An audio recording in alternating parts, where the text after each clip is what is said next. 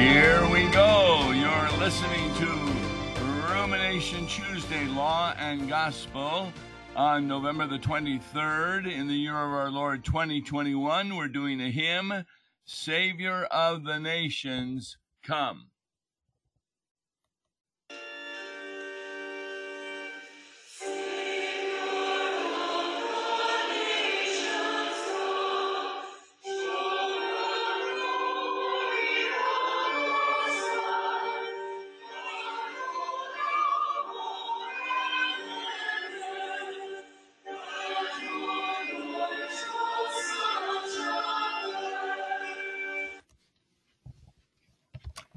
That was Savior of the Nations Come, kind of a well known hymn. And we're going to be looking at that with Mark Smith. But before we do so, we've got to talk to you about what is that hymn? Who wrote it? It was written, believe it or not, by a great church father. And the name of him, this was originally in Latin Ambrose of Milan, died in 1397. And it's only a number of hymns that are attributed to Ambrose. But guess who the translator was? Martin Luther, translated into German in 1523.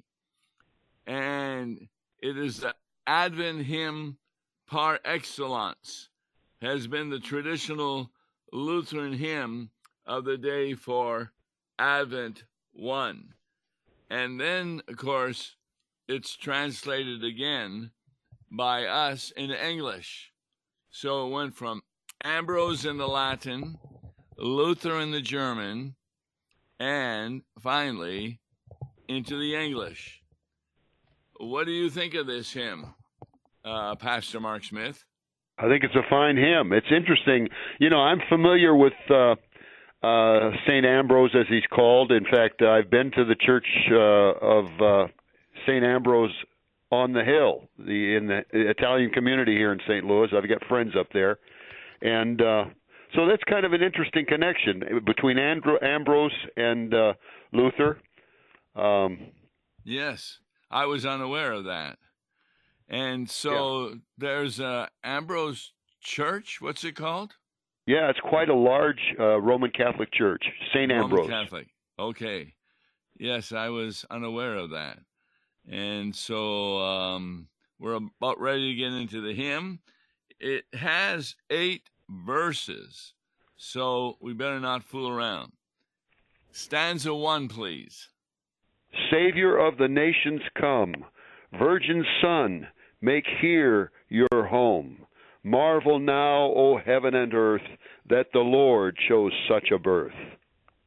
So, this is a hymn for Advent, and what's in the very first line? What word to make it Advent? Well, let's see. It's uh, come. Oh, yes. come, the Savior of the nations, come.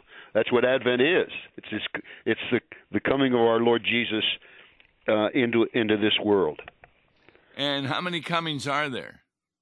Well, there's the coming of uh, Christmas when he he came as that little babe. Stable. Yeah. Yeah, and then there's the there's the coming that we celebrate this Sunday when he comes to Jerusalem uh, on Palm Sunday to die on the cross a week later. Right. And uh, he comes to us in word and sacrament.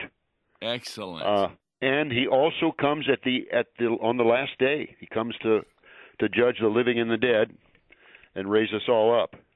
That's excellent. Those are the four comings that I think of also when we're talking about Jesus Christ.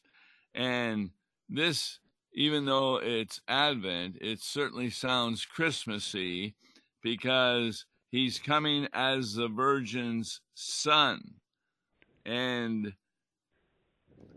we need to marvel that the Lord chose such a birth because he went into a, what we call a state of humiliation. Well, what is that? That's that's the the part of his uh, human existence. It begins with his uh, conception in the womb of his mother, and uh, that's the his state of humiliation is when he chose he he, he had all the power accessible to him uh, as, as God. He never ceased to be God, never set aside his godly powers, but he simply did not use them, uh, except on occasion, like in miracles. And uh, but uh, for the most part, he was uh, we call that his state of humiliation when he did not. He chose not to utilize and take advantage of his godly power, except, uh, like I said, on those exceptions. Exactly. Then, stanza two not by human flesh and blood, by the Spirit of our God, was the Word of God made flesh, woman's offspring, pure and fresh. Now, we're talking about the incarnation. Right. And so, how do we confess that in the Apostles' Creed? Well, he was. Uh, it was conceived by the Holy Spirit. He did not have uh, an earthly f- biological father. Yes. His father was God. Uh, but Mary was his true biological mother. Uh, so uh, uh, the Word of God, by the Holy Spirit, uh, the Word of God was made flesh. Woman's so the. Apostles' Creed says, conceived by the Holy Spirit, right. born of the Virgin Mary. How right. do we know he uh, was conceived by the Holy Spirit? Well, that's what the angel tells her. The power of the Most High shall overshadow you. Excellent. Yep. Gabriel, because she asks, How can this be since right. I am a virgin? Right. All right. Stanza three, please. Here a maid was found with child, yet remained a virgin mild. In her womb this truth was shown. God was there upon his throne. There is a Latin phrase, semper virgina, that right. the Roman Catholic Church has. What do they mean by that? Well, they believe that she was perpetually a virgin. She never, she was, uh, they believe that the, uh, Mary was always a virgin. That that uh, that she that was had never children. right. Yes. Uh, she. Uh, uh, I was going to say here. What's interesting is when it says God was God was there upon His throne. I think that that is teaching the truth that Jesus never ceased to be God. Even when he was that little unborn infant in the womb of his mother, he was still God even then. Yes the, the last line there God was there upon his throne. Right. So his throne is what? Well, the uh, uh, the womb. Yes, and that throne was where God still was. So That's he right. has two natures, human and divine. That's right. Two natures of Christ. What what's the difference now that he has ascended into heaven? Does he still have two natures? Oh yes, yes. We don't separate those two natures. For he is he will continue to be true God and true man throughout eternity. That will never change.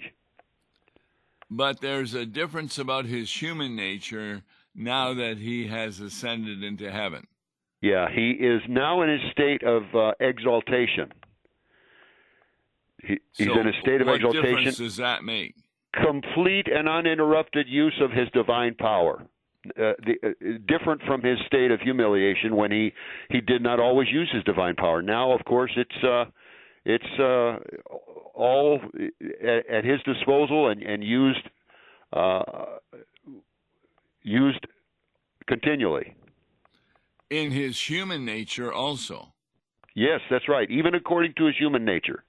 Right. He's everywhere. He is everywhere, even according to his human nature, since his ascension. How can you? I just finished confirming again this past week. We had finished the confirmation class. And um, how did I explain that Jesus in his human nature was everywhere? How do, how do we know that today? Uh, let me think. It, it's a mystery. It really is a mystery. It's it's beyond really our comprehension. But um, well, he tells us himself. He says, "I will never leave you nor forsake you. Uh, I, am I'm with you always, even to the end of the world." He he is with us even now. Tom, he's with us here right now, uh, according to his humanity as well as his divinity. It, the only difference is we cannot see him. And when he comes on the last day, there's the difference. Then every eye will see him, even those that pierced him. Now, some people would suggest that, yeah, I agree that he's there in his divinity, but not in his humanity. But there's something that happens on Sundays to show that he's in his humanity everywhere. Well, I've drawn a blank, Tom. It's the uh, Lord's Supper. Well, the the Lord's Supper, of course. Yes, that's true. Yes, of well, course. that's because really critical. The Lord's yeah. Supper. What do we say? Take, eat. This is the. This is the true body. Yes, take, drink. My, this, this is... is my body, and and that's and that's the case wherever that Lord's Supper is celebrated. He uh, he gives us his true body and blood. So that you may have millions of people having the Lord's Supper on a Sunday, which shows that he's everywhere in his human nature. In That's contrast right. to uh, the Reform, what do they believe about the Lord's Supper? They believe that well, they believe that he's still in in heaven. Say they don't, that's a, they don't believe that he's really present in the Lord's Supper uh, because he's in heaven.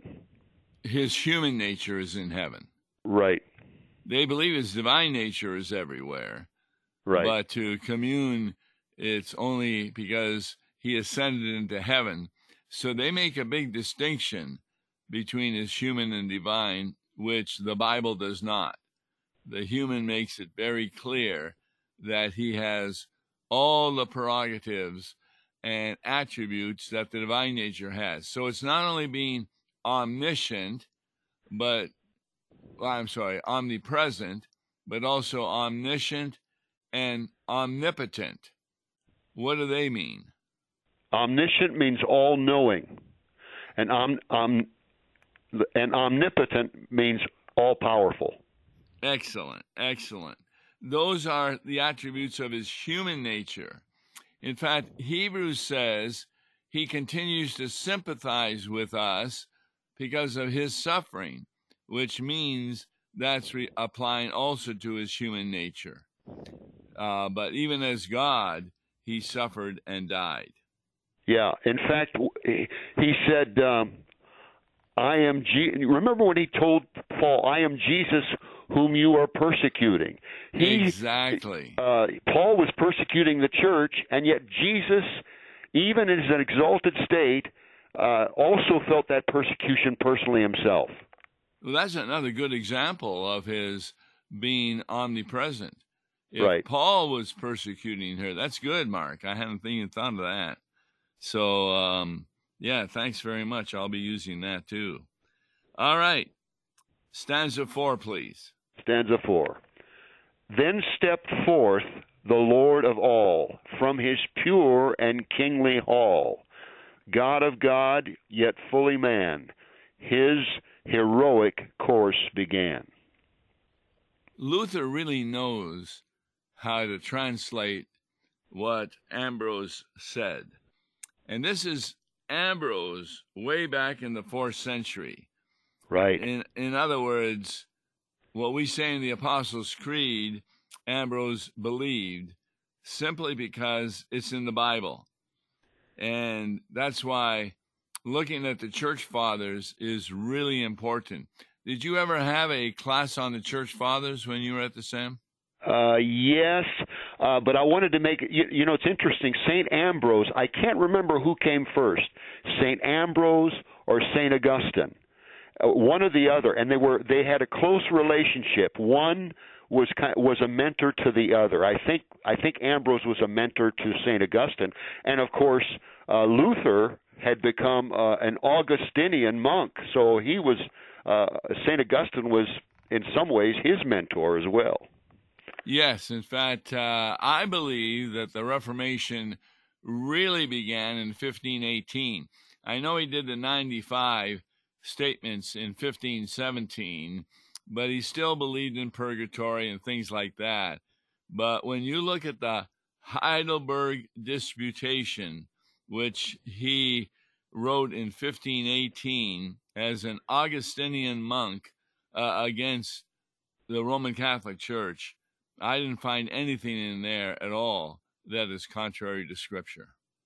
Yeah, you know it's interesting. You mentioned uh, semper virginis a little while ago. That uh, the the the belief that Mary was always a virgin. I yes. think Luther held that. Uh, oh, he did. At least for some time. I yes. believe so. Yes. Yeah. Yes. Well, remember he was Roman Catholic. He was praying to Mary and everything. Right. Right. So um, it, it took a time for him to mature in the faith in various areas. Because when he wrote the 95, as I said, he still believed in purgatory, but not the way that the Pope was teaching it. Like a coin into the coffer rings, a soul from purgatory springs. He thought yeah, that you, was wrong. Yeah, you have to, you not only ask what did he believe and teach, but when did he believe and teach it? Yeah. Very good. Very good. I'll read stanza five. God the Father was his source. Back to God he ran his course. Into hell his road went down. Back then to his throne and crown. Now, what does it mean if the Holy Spirit was the one who was in the conception?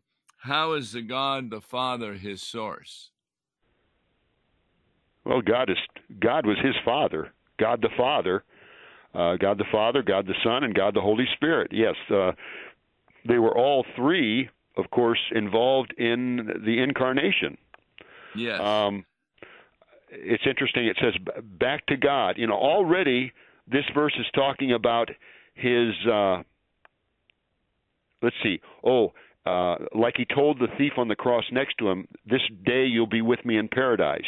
Right, right after his uh, his death, of course, he uh, he committed his uh, spirit to God yeah. and and returned to Him, and then into hell his road went down. That's talking about his descent into hell, which, by the way, that's not his state of humiliation. That's already his state of exaltation when he yes. descended into hell uh, to show Satan that he that he lost the battle. And yeah. then back then, back then to his throne and crown. Of course, that's talking about his ascension into heaven. So I don't know how many people realize how close this hymn is to the Apostles' Creed. Right. But it seems to have the steps going down to humiliation and the steps climbing back up to exaltation.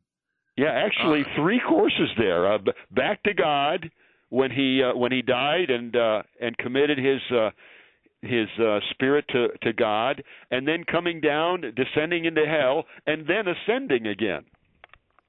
So that's a lot in one verse. And that all happened in three days. Right. Okay. Would you read stanza six, please? For you are the Father's Son, who in flesh the victory won. By your mighty power make whole all our ills of flesh and soul. So he was, God the Father was the source, and verse 6 explains that. For you are the Father's Son, who in flesh the victory won. So what's the victory he won? Well, our our uh, of course our atonement, our redemption, uh, yes. defeating sin, death, and hell. And that has a repercussion on us, according to that verse. Right. What is that repercussion? Well, we we are victors in him. We're victors also, but only in Christ. The verse says what? For you are the Father's Son, who in flesh the victory won. He won the victory uh, by entering human flesh and by uh, by right. Winning, what I'm asking the, is, what's the repercussion for us? Eternal life. No, according to the verse. Who in flesh the victory won. I'm not It's- reading you, Tom. Okay. By your mighty power make whole all our ills of flesh and soul. Okay, there you are. Sure. In fact, he did that even when he was in the flesh. When it was in the flesh, walking this earth. Think of all that he uh, did, all the uh, the healings of of uh, body Yeah. and soul, casting out demons, and uh, making people whole by giving them sight and hearing, and uh, ability to walk again. So he not only uh, not only healed our souls, he did heal our flesh, even when he walked this earth, just as he does even now. He's Yes. the, he's the divine physician. And that will still continue in heaven, where we Absolutely. will be he- healed of all our ills of flesh and soul. That is So- right. He wins the victory, in other words, defeats sin, but the repercussion for us is that by his mighty power, he makes whole all our ills of flesh and soul. That's right. No more tears. No more sorrows. No more sickness, no more death. Right. stanza 7 From the manger, newborn light shines in glory through the night. Darkness there no more resides. In this light, faith now abides. Now, is that talking about Judgment Day? No, that's now we're going back to we're going to Christmas here, uh, reverting back to Christmas in the manger, the newborn light of the Savior shines Yes. in glory through the night. Uh, the idea that you know he came into this world that was enveloped in darkness, this world that was uh, really under the uh, domain of of Satan. Darkness there no more resides. Once once the uh, the true light comes into the world, uh, which we celebrate not only at Christmas but also at Epiphany. So darkness there no more resides. When when Jesus arrives, of course, uh, that's the that's the beginning of the messianic age. He's uh, How he's does shed- how does faith abide in the light then? faith abides in the light, in in the night or the light. In this Uh, light, faith now abides. no, no. Yes. Look in at the uh, verse. Yeah. Um, his his word is a lamp unto our feet and a light unto our path. exactly. His gospel his gospel gives us the light that we when need. you go to a hospital, and I'm sure you're making hospital calls, what kind of message do you give to the person in the hospital bed? oh boy, that person is ready for the gospel. Yeah. Yes. And that's the light in which faith now abides. You know, Luther was really strong on that, that the Word of God is what is our preaching supposed to be. Absolutely. Contrast to what many people are saying that we abide in the law rather No. than in the gospel. No, the gospel must predominate in our preaching. Uh, when that person walks out of church, when our people walk out of church, they uh, they need to know they they need to know that their sins are forgiven, that eternal life is theirs. All right, last stanza, please. Glory to the Father, sing. Glory to the Son, our King. Glory to the Spirit be now and through eternity. So, as the hymn is indicated, and as you said so well, God the Father was his source, the Holy Spirit conceived him. This is the work of the Holy Trinity, Right. his incarnation. What was the only work that Jesus did that the Father and the Holy Spirit did not participate in. His suffering and death. Yes, on the cross. Right. In fact, my God, my God, why have you forsaken me is better That's translated right. as my God, my God, why have you left me alone? Right. So, you going to sing at this Sunday? Yeah, in fact, that's going to be one of our distribution hymns. Excellent. Yeah, that's a good communion hymn also. So, blessings on your worship service. Uh, tomorrow will be our last time on KFUO this week because of Thanksgiving, but we'll be back next Monday and Tuesday after tomorrow's lesson. God bless you.